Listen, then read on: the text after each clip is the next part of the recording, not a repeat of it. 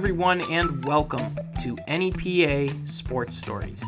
My name is Matt Bufano, and I am the host of this podcast. This is episode 14, and my guest today is Rich Musinski. If you're a fan of local sports, uh, and why wouldn't you be? That's what this podcast is all about. Rich is someone who you might know from a number of different things. He had a great playing career at Wyoming area in the late 1990s, where he played uh, baseball, basketball, and was truly spectacular at football. He talks about um, his football career at Wyoming area and then William and Mary, a couple of stints with NFL teams, and ultimately the Wilkes-Barre Scranton Penguin uh, Pioneers, who, if you recall, they were an AF2 franchise, kind of like a minor league arena football league franchise that did not feel like a minor league franchise for the amount of winning that team did and for the fanfare that surrounded it. And, and I feel like Rich was really like the star attraction for a little while while he was there. So we talk about uh, Rich's playing career and then we talk about his coaching career. He's coached a number of different sports at a number of different schools. Pittston area, Wyoming area, Wyoming Seminary.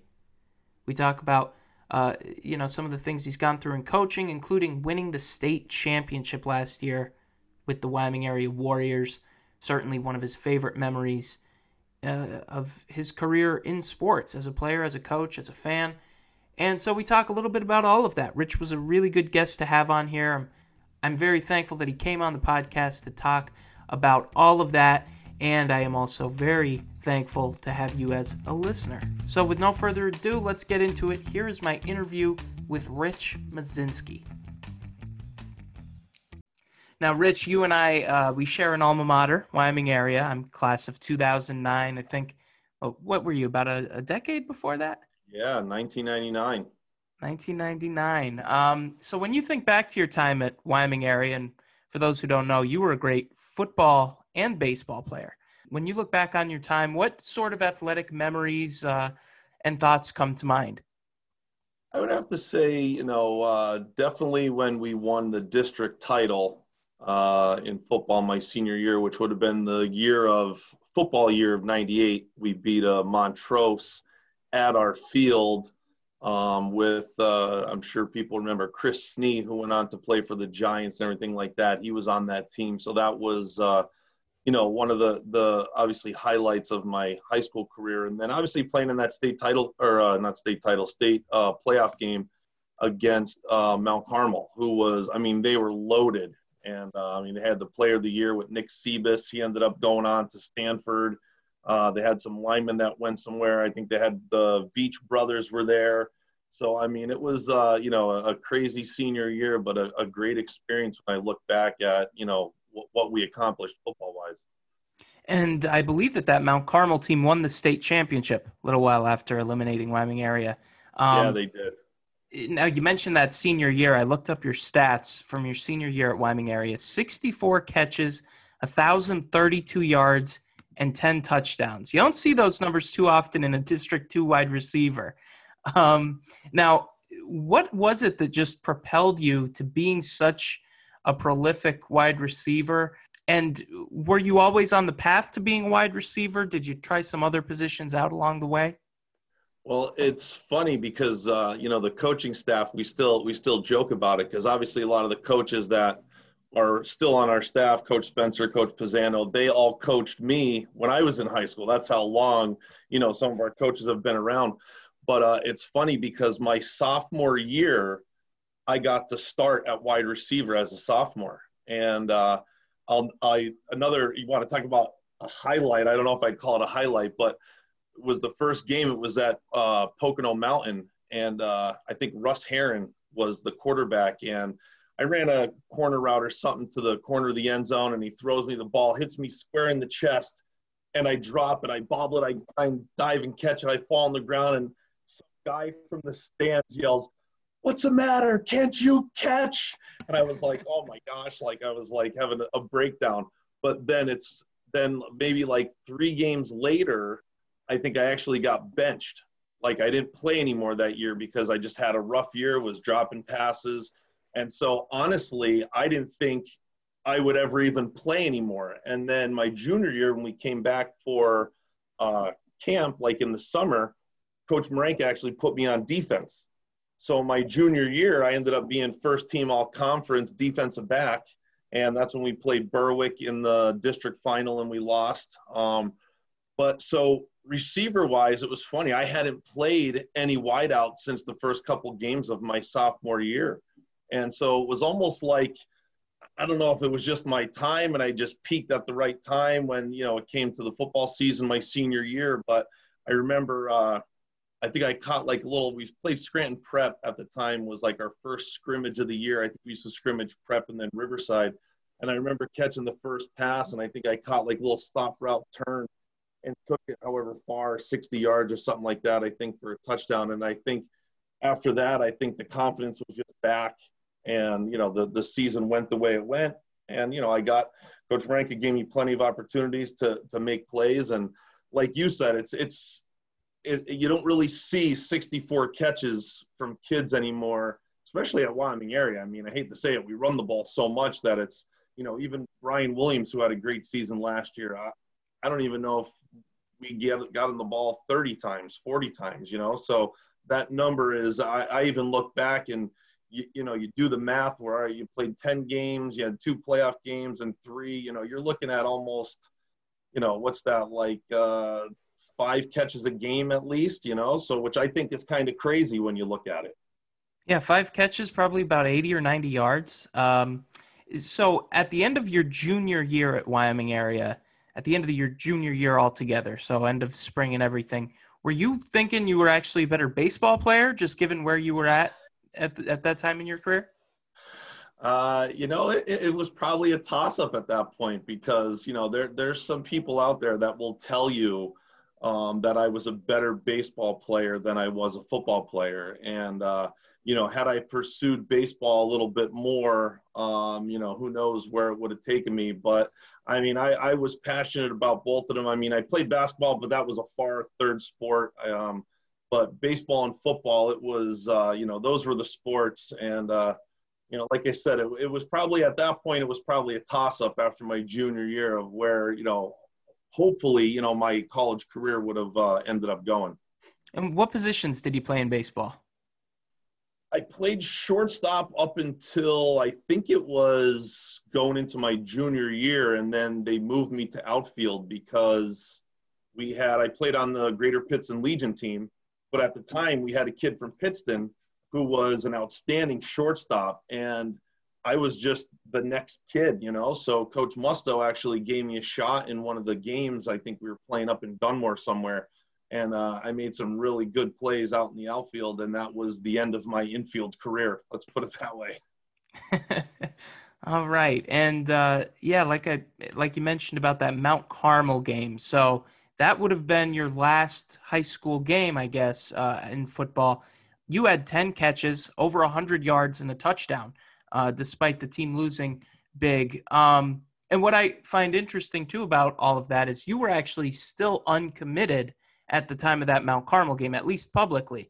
I think you had a William and Mary offer at the time, but like what was going on in, in your recruiting at that point?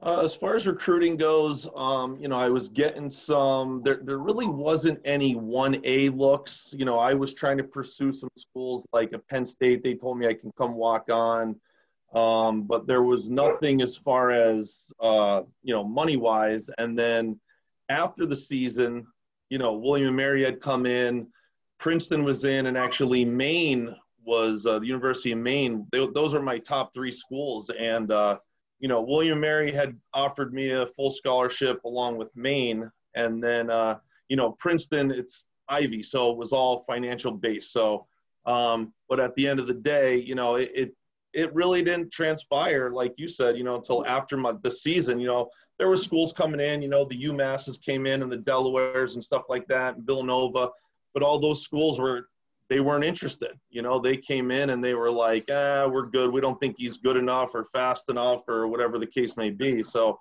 you know, it, it was, you know, a little little chip on your shoulder, you know, and then you finally got those opportunities from those other schools and you know, obviously William Mary was the choice that I made to and the path that I chose. And Penn State, did they like come to Wyoming area or did you have to attend a camp that put you on their radar? How do you think? Uh, because even to get offered as a preferred walk on is, you know, an accomplishment in of itself. Yeah, uh, I believe they came in, but I did go to their camp. I can't remember if it was my sophomore into junior year, my junior year. I remember I went out to the camp out at their at their school, and I mean their camp is so big though. I mean I don't know if you ever been out there, but it's like thousands of kids are at this camp, you know. So uh, the uh, it just didn't work out. You know, again, I wasn't fit for what they were looking for, and as much as I would have loved to attend there, go there, you know, it just wasn't in the cards. One of the things uh, with football players you always notice is heights and weights vary wildly. Uh, I think I saw on your William and Mary page, 6'1", 195, New England Patriots, more like 5'11". Uh, right. Uh, so what, what do you think is the the true height and weight on you? I, it's funny. I actually think when I was when we were sending out my stuff in high school, I think we put down 6'3", 185 just so schools would come look. But uh, no, I think legitimately, I think I was like at one point. I think in one of my pro days from William Mary, I think I was six foot on the dot they gave me. So I always tell everybody I'm six foot, and I mean I was probably you know, I was probably somewhere around 180, 85 pounds, 190, like somewhere in that range probably when I was finishing up school and stuff like that.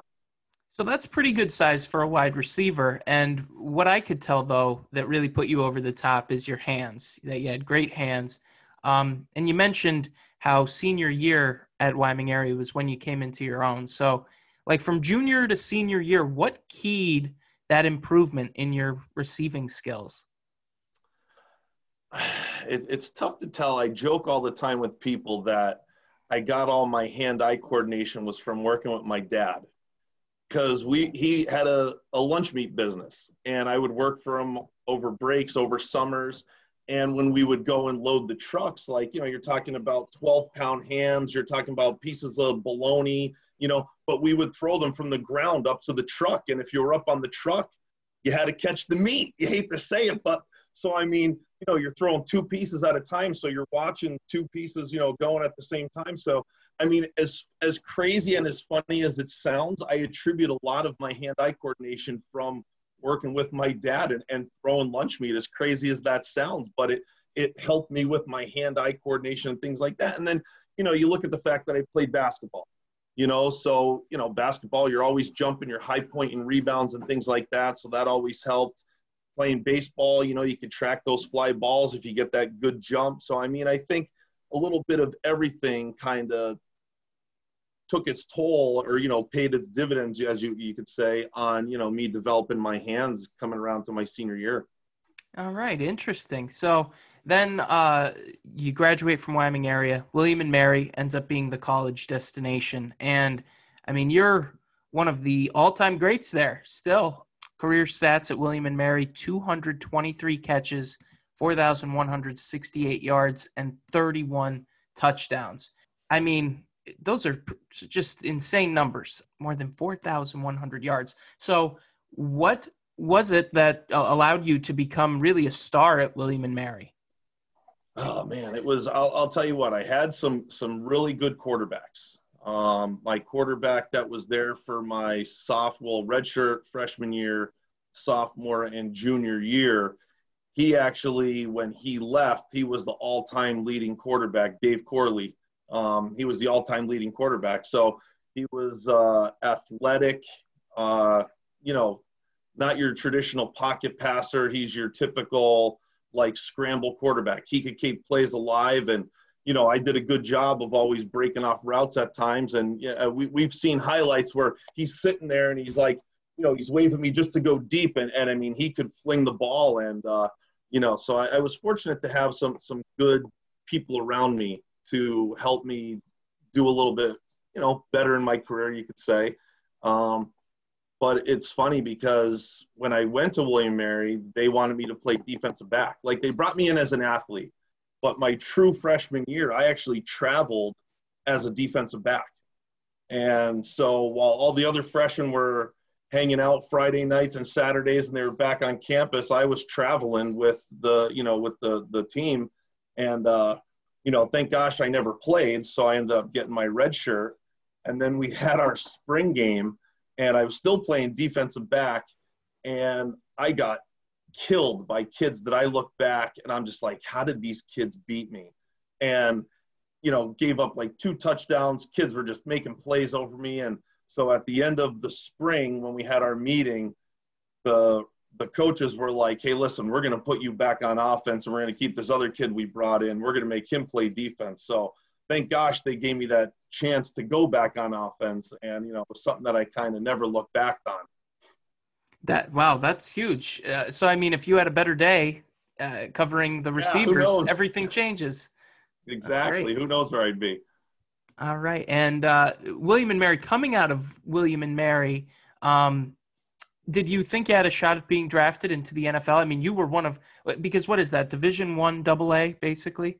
It was yeah, it was one double A. Now they call it what F, FCS or whatever it is now. I believe so. So I mean, you were one of the best receivers in the country at that level. So you know, what did you think about going through the NFL process?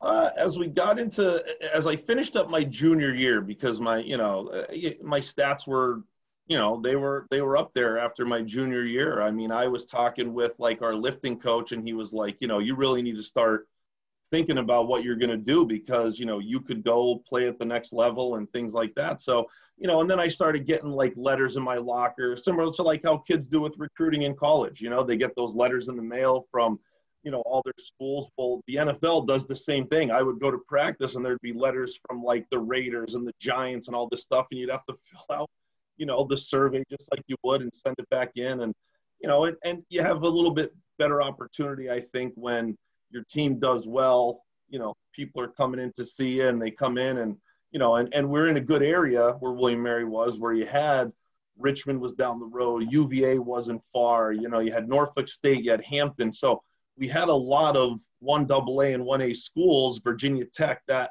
these college coaches could hit a couple of these schools all at one time, you know? So, uh, you know, after my junior year, we, we had an idea that I may have the chance you know the opportunity to go to the next level. Before we move on to the NFL and pro football, when you look back on William and Mary, do you have a favorite memory or a favorite time that uh, comes to mind? I would think, um, you know, when I'm looking back, gosh, there was, you know, we were we we just did an interview the other day. It was pretty cool. We had uh, the PR guy who's still there, who was there when I was there, Pete Clawson. We just did a uh, they're doing William Mary's top 10 best games ever. And one of the games that they highlighted was William Mary versus Villanova at Villanova or at William and Mary, where there was it was like over a thousand yards of total offense. There was 90 points scored in the game, but the player on the other team was Brian Westbrook from Villanova, and everybody knows how good he was. And we had like a whole it was me our quarterback and one of our linemen and we were looking at like highlights from the the game and we ended up winning. But it was just like i mean you want to talk about a guy brian westbrook that was untouchable. Like you watched him and i mean so this is something that sticks out in your head. Like you would think we had him pinned to the sideline. Next thing you know he gets to the sideline and whoop, he's right up the sideline for like five extra yards and you're like how? We had six guys there pinned to the sideline. And so, I mean, a game like that is something that, you know, and again, I got the memory stirred back up the other day when we were going through some of this stuff, but that's definitely a game that, you know, sticks out. And I didn't even have that big of a game. I mean, there's a couple highlights where I had some nice catches, but we had another kid who ended up having all the the receptions and the yardage that game because I was more of a clear out guy and he kept running this crossing route. But I ended up making like two nice plays and but at the end of the day we won and know, you beat Brian Westbrook and you know, like, you know, his where he went and the Eagles and all that stuff. So that's something that kind of jumps out to me. And, you know, and then we had won, we were quad champs my sophomore year, and we ended up going to Appalachian State and actually playing in the one double A playoffs. I mean, we lost, but that was another probably highlight that I remember when we won. We got like a little ring for winning, and uh, then we got to go on to the the playoffs, but short lived, you know. You mentioned that uh, that Villanova game. You didn't have that great, that big a day. Um, I'm looking at the box score here. I still would have loved to have you on my fantasy team. Four catches for 126 yards. Right. Uh, and Brian Westbrook, by the way, 27 carries for 233 yards. Yeah, um, he had he had something ridiculous like 400 all-purpose yards that game or something because he had return yards and oh, it was just like I said, it was it was an unbelievable game as far as offensive stats go for a game. But yeah, yeah, actually, uh, he had 332 all-purpose yards to give him 9,512 for his career, breaking the NCAA All Divisions record of 9,301. Wow. How crazy, right? And you broke the William and Mary season record uh, with 1,242 receiving yards in that game. Yeah. So, yep. And when you look back on your records at William and Mary, the campus is out there in Virginia. Um, you get back there often? I'll be honest. We uh, before I mean I got put into the uh, the Hall of Fame down there, and so when I graduated, I went back the following year. We went back for homecoming, had a good time.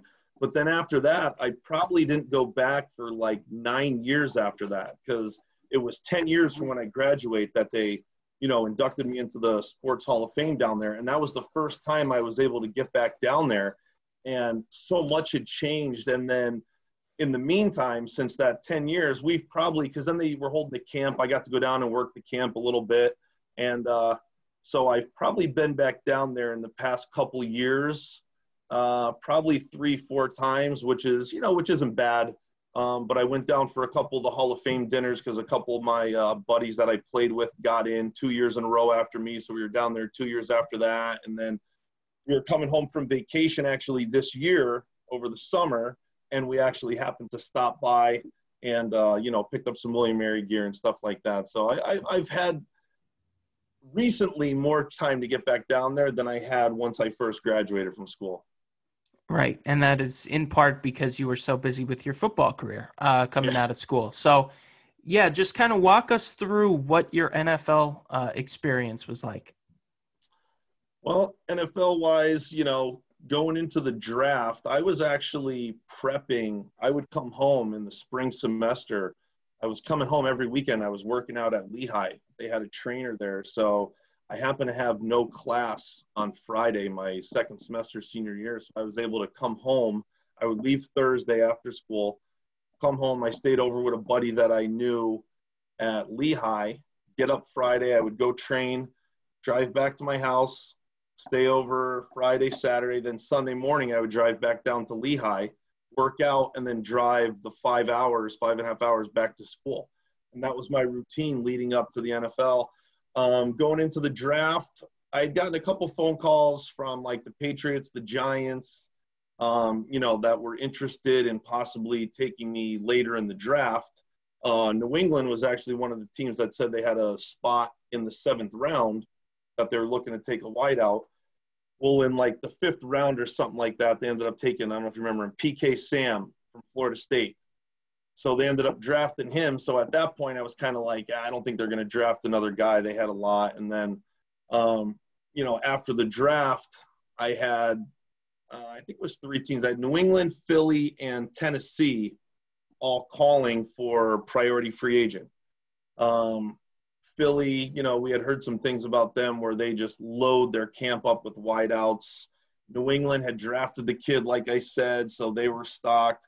But Tennessee was actually the one that they said, hey, we're bringing in six undrafted free agents. And, you know, we may keep one for practice squad and run one for the roster.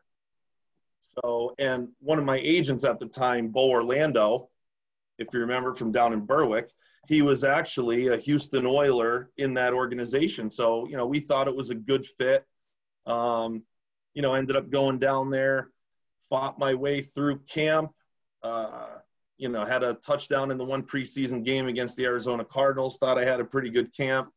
Um, but, oh, no, that wasn't that. I'm sorry.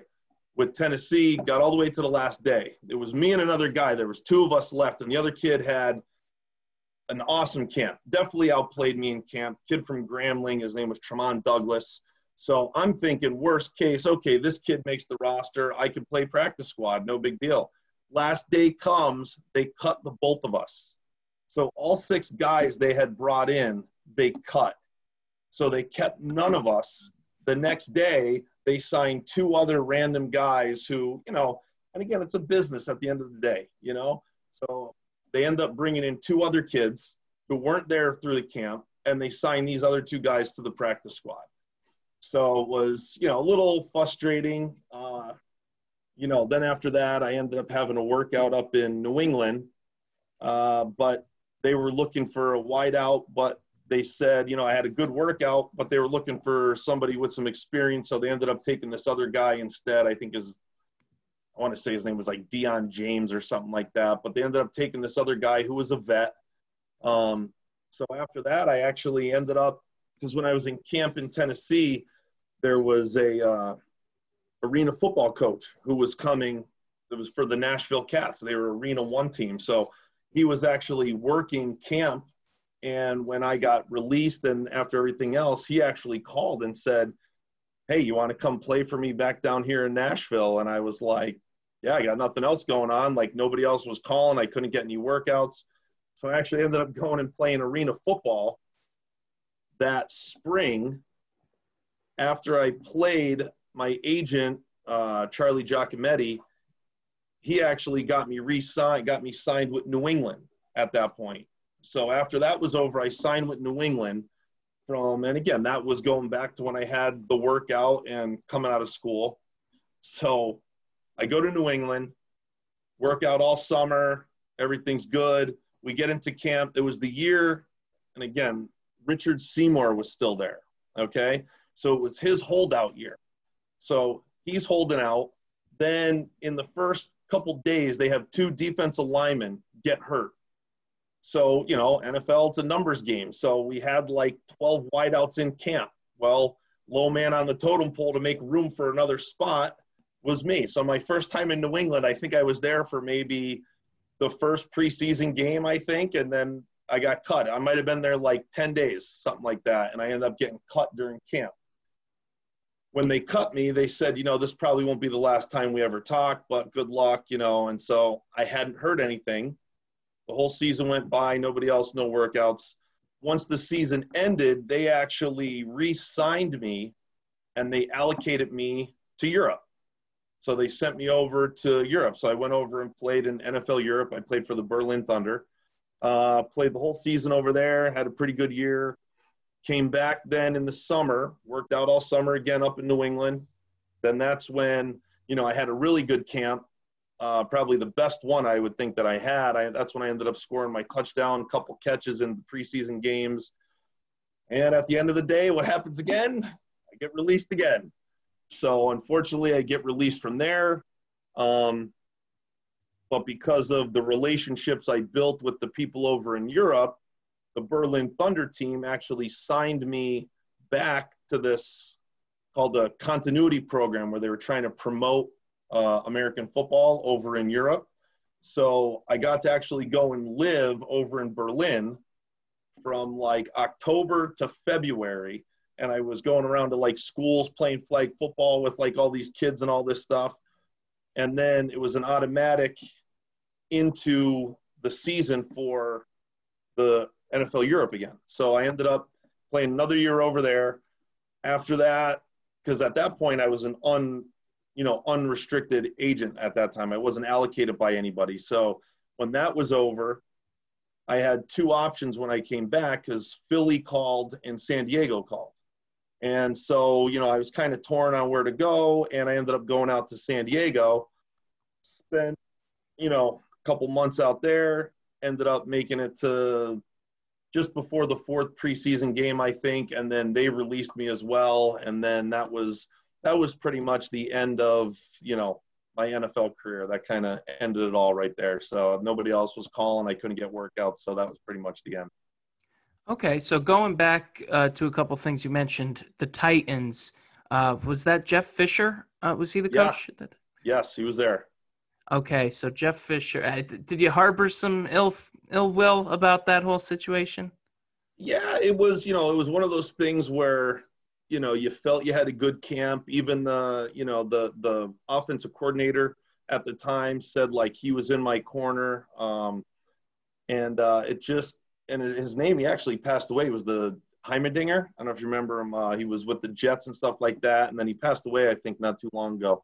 Um, but yeah, after that was done, you kind of, you know, you kind of got to build yourself back up. You know, when you get kicked down, it's like, how do you respond? Do you just go home and and do nothing, or do you keep working out, keep training, and try and get to where you want to be with different opportunities? And you know, so I took it as a way for me to just better myself and knowing when the next opportunity came, not to kind of flounder it and try and do my best. But at the end of the day, you know, you saw how much it was a business. Mm-hmm. So as good as you might have been, you still see how, you know, hey, this guy owes this guy something or this, and you know, it is still a business, and it's kind of the, the lousy part of it. But uh, you know, I played with a little chip on my shoulder. I think moving forward after that, and you know, but Jeff Fisher, hey, he was a great guy, great uh, players coach, real good relation with people. You know, was always joking around, really good guy. So, I, and, and it was and it was it was a great opportunity, you know. And between being cut the first time by the Patriots and then landing in Berlin, there were some months there where you were just not playing football, right? So like just take me inside what your headspace was like and and how old were you too just for context context uh, let's see. So when I was going over to Europe, I would have been cuz I graduated in 04. That was 04. So probably would have been 05. So I was like 25 years old when New England cut me the first time. Um, but the big thing again was like, hey, you got to stay in shape, you know? So, I mean, I was at camp. I think at that point, I was coming back to Wyoming area, you know, helping out a little bit when I can, but I was working and, but I was still trying to stay in shape, you know, um, because, hey, I still had to make money and stuff. And if you're not doing anything, you know, you're not getting paid. So, I had to find, you know, I came back and worked for my dad, but I was able to do a little bit of volunteer coaching over at Wyoming area at the time. And, uh, you know, like I said, after the season, I just happened to, you know, New England still had that interest in me to sign me and allocate me over to Europe. So it was just another opportunity to go and play the game that you loved on somebody else's dime, more or less. You know, I mean, it was, you know, and listen, at the end of the day, I got to see a lot of the world for free because of football, you know. So I got to travel over to Europe and everything else, and it was it was just amazing where football was able to take me. The one franchise that you didn't mention, um, but people might know you from, is the Wilkes-Barre Scranton Pioneers, and it's a shame now that there's like a whole generation that doesn't know the Pioneers, that doesn't know just what a scene it was. What was the atmosphere like being a member of the Wilkes-Barre Scranton Pioneers, which were an AF2 team? Right. At the time, they were AF2. And uh, I'll tell you what, that was probably the most fun I ever had playing because it was just like not only were we good because we had a good team. I mean, two years in a row we went to the playoffs and lost. The second year I was there, you end up going to the Arena Cup and we lose, you know, in the final out in Vegas.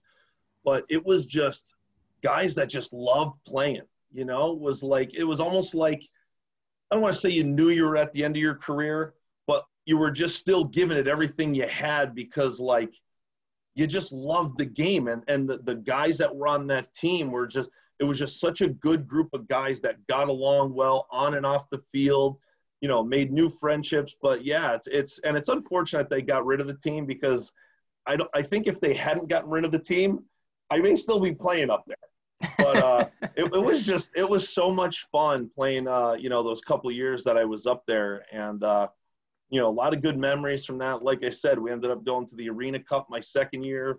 You know they fly us out to Vegas, the whole nine yards, and you know we, we came up short, but it was just what an amazing experience for something that some people probably didn't even know of arena football.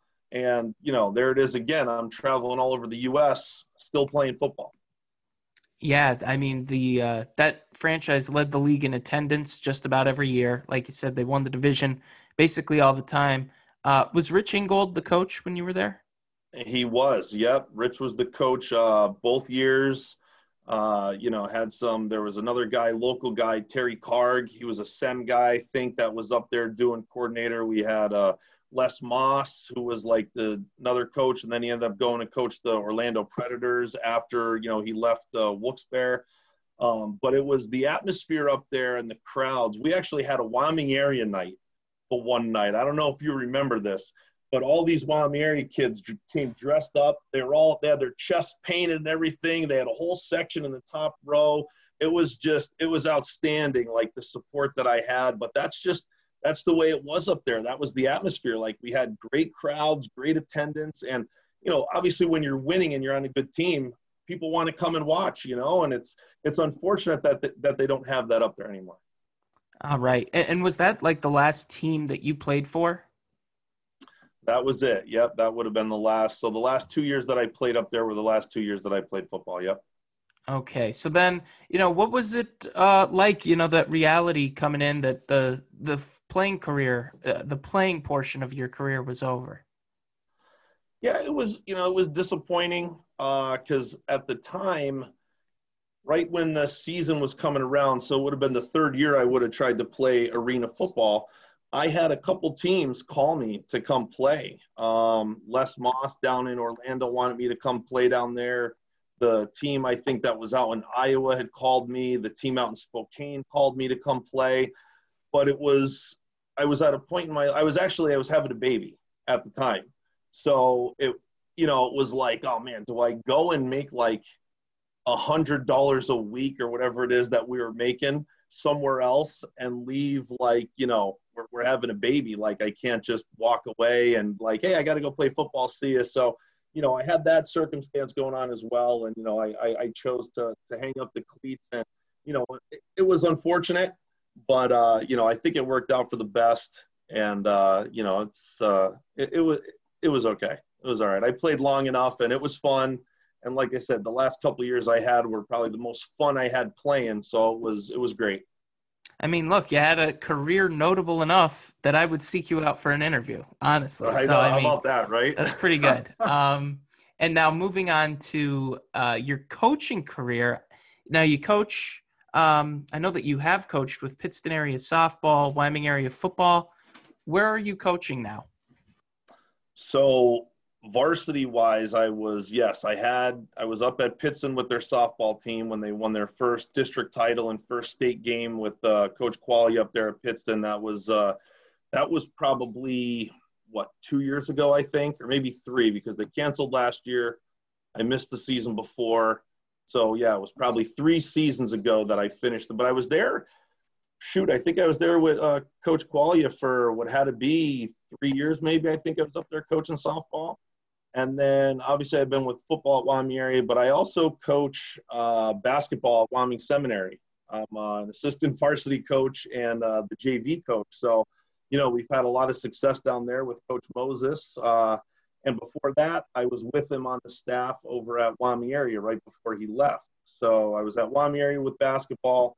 Then we went down to SEM. We won a district title down there, a couple rounds in the state playoffs. Um, and yeah, and football Wyoming area so Wyoming area football, you've been at Wyoming Seminary basketball, Pittston area softball, so you've been all around the valley, um, and obviously you've got a ton of family in the area, but clearly you want to, you know, keep your hands in the, uh, you know, the local sports scene. So you know, just what is it that that drives you to stay involved the way that you do?